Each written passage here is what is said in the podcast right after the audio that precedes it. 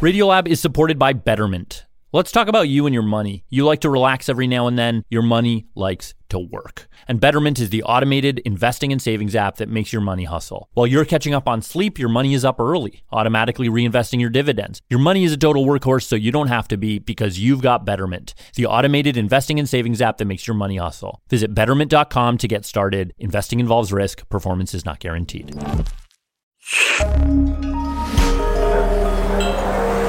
Listener supported. WNYC Studios. Oh, wait, you're listening. Okay. All right. Okay. All right. You're listening Listening to Radio Lab. Radio Lab. Shorts! From WNYC. See? Yes. And NPR. Okay, so let's just do something Okay. off the top of our head. Hey, I'm Jad Abumrad. I'm Robert Krulwich, this is Radio Lab, the podcast. the podcast. And on this podcast, just short, we're thinking back to our falling show. Do you want to just briefly describe that show? The Falling Show was a show just to, to, to dwell on the word or the idea of falling. Right. So it included falling in love and falling down, falling over waterfalls in a barrel, Falling apart. falling apart. You know a place we didn't really get to go in the falling show, which I'd like to take us now? Hmm, there. Gravity.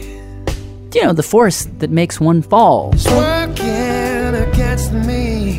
So no one can really explain why gravity works the way it does, but we all basically trust that it works. Right. When you put your foot up in the air, it'll hit the, it'll hit the ground. Throw a ball up, it'll hit the ground. Yeah. And gravity and you just get along. You and gravity have an agreement. yes. But we're going to start off uh, with this tale that we ran into, amazing tale, of a woman who lost that agreement. Ooh. Stay the hell away from me. This is actually a true story uh, that comes from an essay written many years ago by a guy named Berton Roueché, who's this great. I don't know, how would you describe him? Berton Roueché. He was a great essayist, journal, journalism essayist. Yeah, and this essay was published in 1958 in The New Yorker. And it's kind of an interesting essay because it's essentially one long quote from this woman that Berton interviewed, Rosemary Morton. It reads like a novel, even though it's nonfiction. So we asked an actress uh, who's been in some movies, Hope Davis, to read excerpts from Rosemary's story. The story begins on a normal night. Rosemary's at home with her husband Frank, and everything's fine for the moment. I'd been home about an hour. Dinner was ready and waiting in the oven, and I was sitting at the piano, not really playing, just amusing myself. That's something I often do at the end of the day. It helps me relax. My husband was in the kitchen making us a cocktail, which is another Morton custom. We usually have a drink or two before dinner, so everything was quite ordinary and normal until Frank came in with the drinks. I got up to join him on the sofa, and as I did, as I started across the room, I felt the floor sort of shake. Is that because there's an earthquake going on? Well, in the essay, she looks at Frank and she's like, Good heavens, I said, what was that? Frank just looked at me. His face was a perfect blank. He made some remark about old buildings stretching and settling and handed me my drink. So she doesn't really think too much of this because it was very momentary. okay. But a week later, she's at work. She's actually in the library because she's a librarian. She's at her desk. I worked at my desk for about an hour, and it was heaven, so quiet, so peaceful. Then I got up to get a book from the stacks or a drink of water or something, and it happened. The floor gave a shake and sank. It went down and up, just one lurch, maybe a little more pronounced than the first time. And then everything was back to normal. Except for my state of mind. I didn't know what to think. The best I could do was tell myself that this was an old building, too. It was built around 1900. So that was your sense at first. Just old buildings. It never occurred to me that there might be any other explanation. I suppose I didn't want it to. But then, over the next few days, very odd things begin to happen. I don't know how to describe it, but I had the feeling that my sense of touch was getting more and more acute. Especially in the soles of my feet. I could feel little tremors that other people couldn't. I didn't tell Frank until the middle of the following week, on Wednesday night to be exact. By then, I had to. I couldn't keep it to myself any longer. There was something wrong with me. There just wasn't any word for the awful sensations I'd been having. The floor shaking feeling was only one of them. I don't know how many times that happened over the weekend, seven or eight at least, but even that began to have a different feeling. At first, the floor had moved or sagged as a whole. It still did, only now I could feel another movement too, a kind of counterpoint. Sometimes it was as if I were sinking into the floor. The room would tilt, and I'd take a step, and the floor was like snow. It would give under my foot, and I would sink. And other times it was just the reverse. The floor would rise up to meet me. By then, it wasn't simply the floor that moved. When the floor tilted, the walls of the room tilted with it, and the ceiling. I mean, the shape of the room never changed, only its position in space. So Rosemary went to see her doctor. And her doctor sent her to some specialists, and they ran some tests. And then a short while later, she went back to her doctor to get the results. He'd read me their conclusions, and they were all the same. They even used the same phrase Impression essentially normal. I'll never forget that phrase normal, essentially normal. It sounds so reassuring, so comforting. But it isn't. At least it wasn't to me. It was terrifying. After this diagnosis, or non diagnosis, things really take a turn. Fast forward a few months. There were times in March and early April when I was absolutely certain I was going to die. But my reaction to death was peculiar. I don't remember feeling afraid. All I remember is an overwhelming sense of urgency. So little time, so little done, so much I wanted to do. I dragged Frank to the theater more than once, and I never thought of refusing when he suggested the Philharmonic or the Metropolitan. My response to music had never been so complete. I spent hours listening to records. I'd play some old favorite like Beecham conducting Haydn's London Symphony, and it was amazing.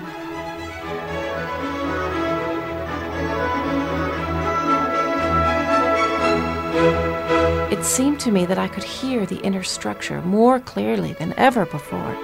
So the idea of a dinner and a concert wasn't at all unusual. My only mistake was to take that dreadful underground passage. It was raining and I was in a hurry, but even so, I should have realized. When I did, it was too late.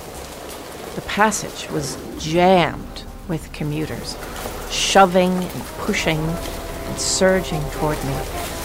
But I didn't dare turn back. The floor was beginning to wobble, and I knew if I tried to swing around, it would tip me head over heels. All I could do was go on. The traffic was still all against me. People kept looming up, towering up. They came charging at me like giants. And then I felt something right out of a nightmare. I was almost at the end of the passage when I felt the movement change. It was as if someone had pulled a lever. There was a little jolt and the floor was moving very slowly backward down the passage. I was walking on a treadmill. Only for a minute, though. Then I reached the stairs. I drove myself up to the lobby and collapsed in a chair. I was jelly. From early April, I began to move in a different world. I was conscious of a new dimension, a new plane. I had a new relationship to space. My legs, my arms, my face, my whole body felt different. It had no permanent shape. It changed by the minute. I seemed to be completely at the mercy of some outside force, some atmospheric pressure. I was amorphous. My left leg would seem to lengthen, or my right arm, or my neck, or one whole side of me would double or treble in size. And yet that doesn't fully describe it. There were times when the force seemed to be the rotation of the Earth. I would have the feeling that I was vertically aligned with the Earth's axis. I could feel a sort of winding movement start up inside me. Then one of my legs would begin to shorten, as if it were an anchor being drawn slowly up by a winch. The other leg would dangle. After a minute, the winch would shift. It would engage the dangling leg, and just as slowly bring it up to match the other.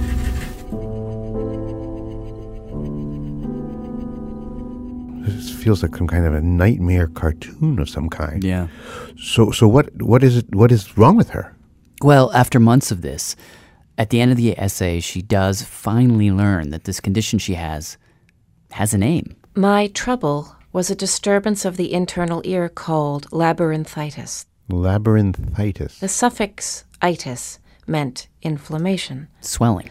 So the meaning of labyrinthitis as a word was simply an inflammation of the aural labyrinth. But you know, I think people in science and medicine love to give big fat names to I don't know. Well, actually, this condition, you should know, goes by another name What? vertigo. Oh.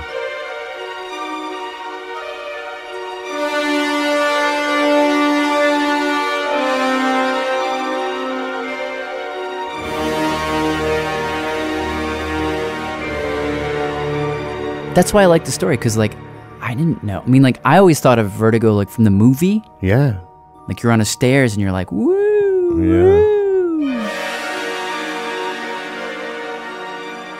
Like, it's just a thing with heights. You know, like, that's what it was in the Hitchcock film. But what Rosemary Morton goes through in this story, it's like, seems way deeper.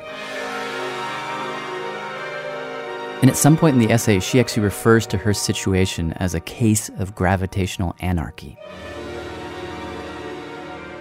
That's an interesting phrase. Phrase I kind of, I kind of like. Yeah. Well, does she get better? Yep. It's impossible to say exactly when it all ended, but I think it was Frank who really sensed it first. It was after dinner one night in late August, and he suddenly smiled and remarked that I must be feeling much better. I asked him what he meant. You never look scared anymore, he said. It's very mysterious, but her vertigo just went away. Poof. Without explanation for the coming and no explanation for the going? Some things just don't have explanations, Robert. But they have wonderful sound design.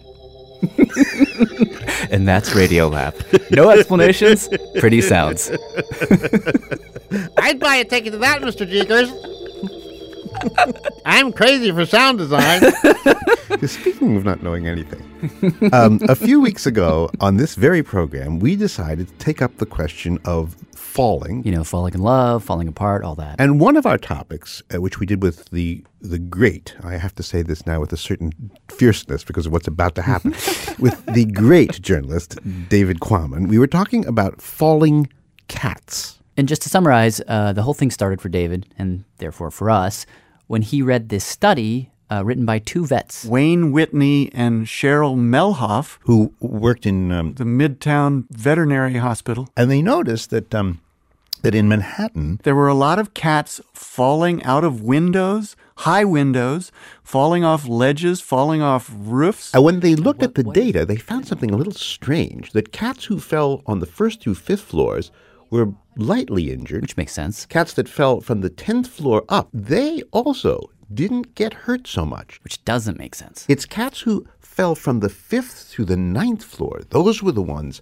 that really got banged up. We thought this was super interesting. I mean, like, why would a cat falling 42 floors not get hurt more than a cat falling nine floors? It doesn't make any sense.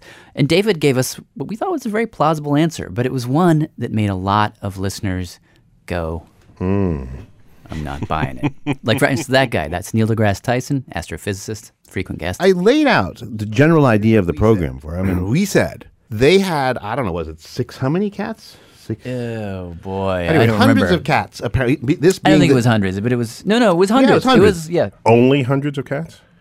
You, uh, you want a bigger number? You, No, I'm just hundreds. Yes, that's a lot. They kept a careful uh, sort of record. Oh, wait, wait, wait, wait, wait. It's hundreds of cats who fell and were taken to the vet. That's right. That's, a different number. right. The- Okay. The, ones who died didn't probably get taken to the hospital. Nor the ones who survived without need of medical care. Well, Well, it's true, but- well, but but, if your cat fell from the 40th floor, wouldn't you take him to the doctor? If It's it like- stands up and does the jig, no, it's fine.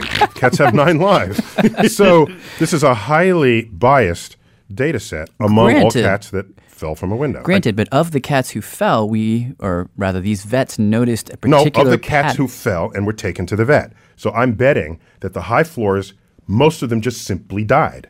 And you don't take a dead cat to the vet. I mean, you might, but why?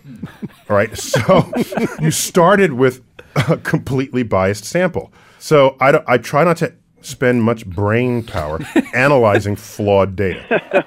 Okay, we can deal with that. okay, that's our guy in the fight. That's David Quammen. Clearly, Dr. Tyson, he's a he's a smart guy, but Tyson is missing the point. I think the point is within this admittedly biased sample, there's a really really interesting pattern that begs to be explained, and that is among the cats that have fallen and have gotten injured somewhat, the ones that fell five stories got injured worse than the ones that fell 25 stories. Why? And that's an interesting question. No matter how many cats die, there's still this interesting skew in the injured cat population. That's not going away. And he's saying your data set is incomplete.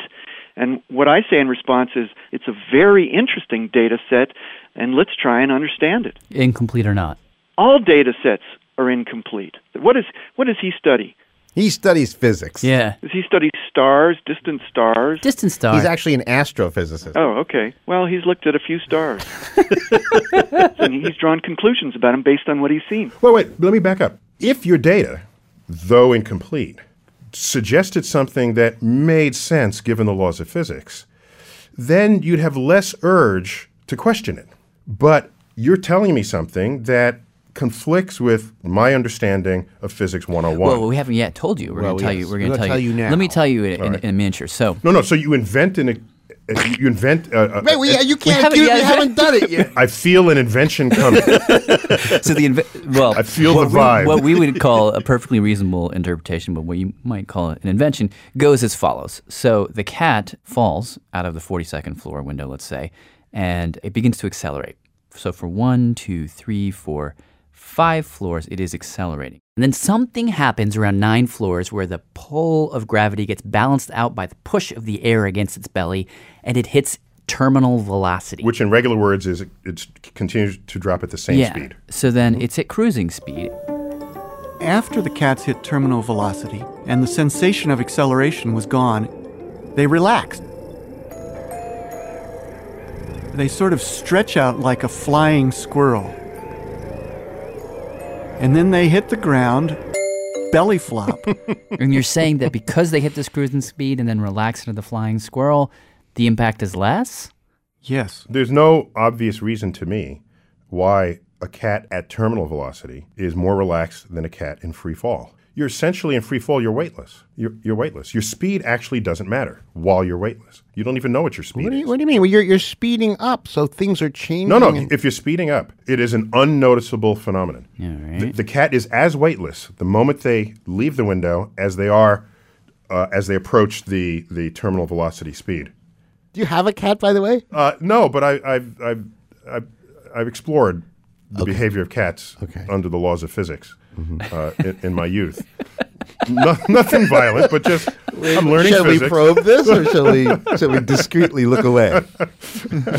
so uh, the cat freaks instantly when there's no ground under it. It gets its legs underneath within a fraction of a second. Mm. After that, now you're trying to go psycho on the cat and say, "Oh, well, it's thinking about its fall and it's free. It's it's in accelerating, then it's in terminal velocity. It's already legs pointed down at that point." Well, um, the part about you are essentially weightless when you're falling, whether you're accelerating or not, is something that he's more likely to know about than we are, uh, and I I give him credit for that. On the other hand. Uh, he's a physicist. He's not an animal behaviorist, so he really doesn't know any better than we do what a cat thinks or what a cat feels. Probably there are a lot of cat owners out there who could help us as much as this um, brainy, brainy physicist. So maybe we should ask our listeners. But, ladies and gentlemen, do not approach this as an experimentally addressable question. Do not throw your cat out of a window. No, window. do not do that. No. we will come and arrest you if you do that. That's one of the things that makes this a kind of a tricky, um, opaque, intractable question. So here's what we suggest. We suggest that you go to your cat if you have one. If you speak cat, just ask them. Tell me, is accelerating different from just gliding to the ground? Do you know the famous cat jelly toast experiment? No, what's that? So a cat always lands on its feet. Right. A slice of jelly toast always lands jelly side down. I so you know that- strap jelly toast to the back of a cat. Thinking they might cancel each other out. And so there's a research paper on it that says you take you take the cat with the jelly toast strapped on its back, and then you toss it, and it falls, and it then it stops, and then it hovers above the ground. And decides an which way to land? No, no, it doesn't land at all because Oh, it it- can't know which way to land because the jelly toast is fighting the The cat. urge to land on its feet. This That's is a well-known why- experiment in the Journal of Irreproducible Results, All where right. such a result belongs. Yeah, all right, let's get out of here. Thank you to Neil deGrasse Tyson, Small D. director of the small D, the director of the Hayden Planetarium. Thank you to David Quammen, Big D. Big D, and uh, Thank you, Robert. and thank you, Jad. Gravity And while we're giving thanks, um, thanks to Berton Roueché. Well, he's not alive anymore, but uh, but you can find his story essentially normal in the, the awesome book Medical Detectives, which was published in 1984 by Dutton. Our sincere thanks to actress Hope Davis and to Sarah Montague and Ellen Horn for uh, directing Hope in the studio, and thanks to Tim Howard and Douglas Smith for uh, the scoring help with that piece. And lastly, thanks to you for listening.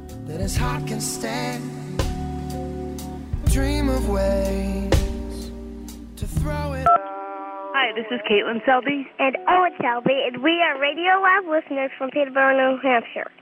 Radio Lab is supported in part by the Alfred P. Sloan Foundation, enhancing public understanding of science and technology in the modern world. More information about Sloan at www.sloan.org. I love Radio Lab and space. End of message.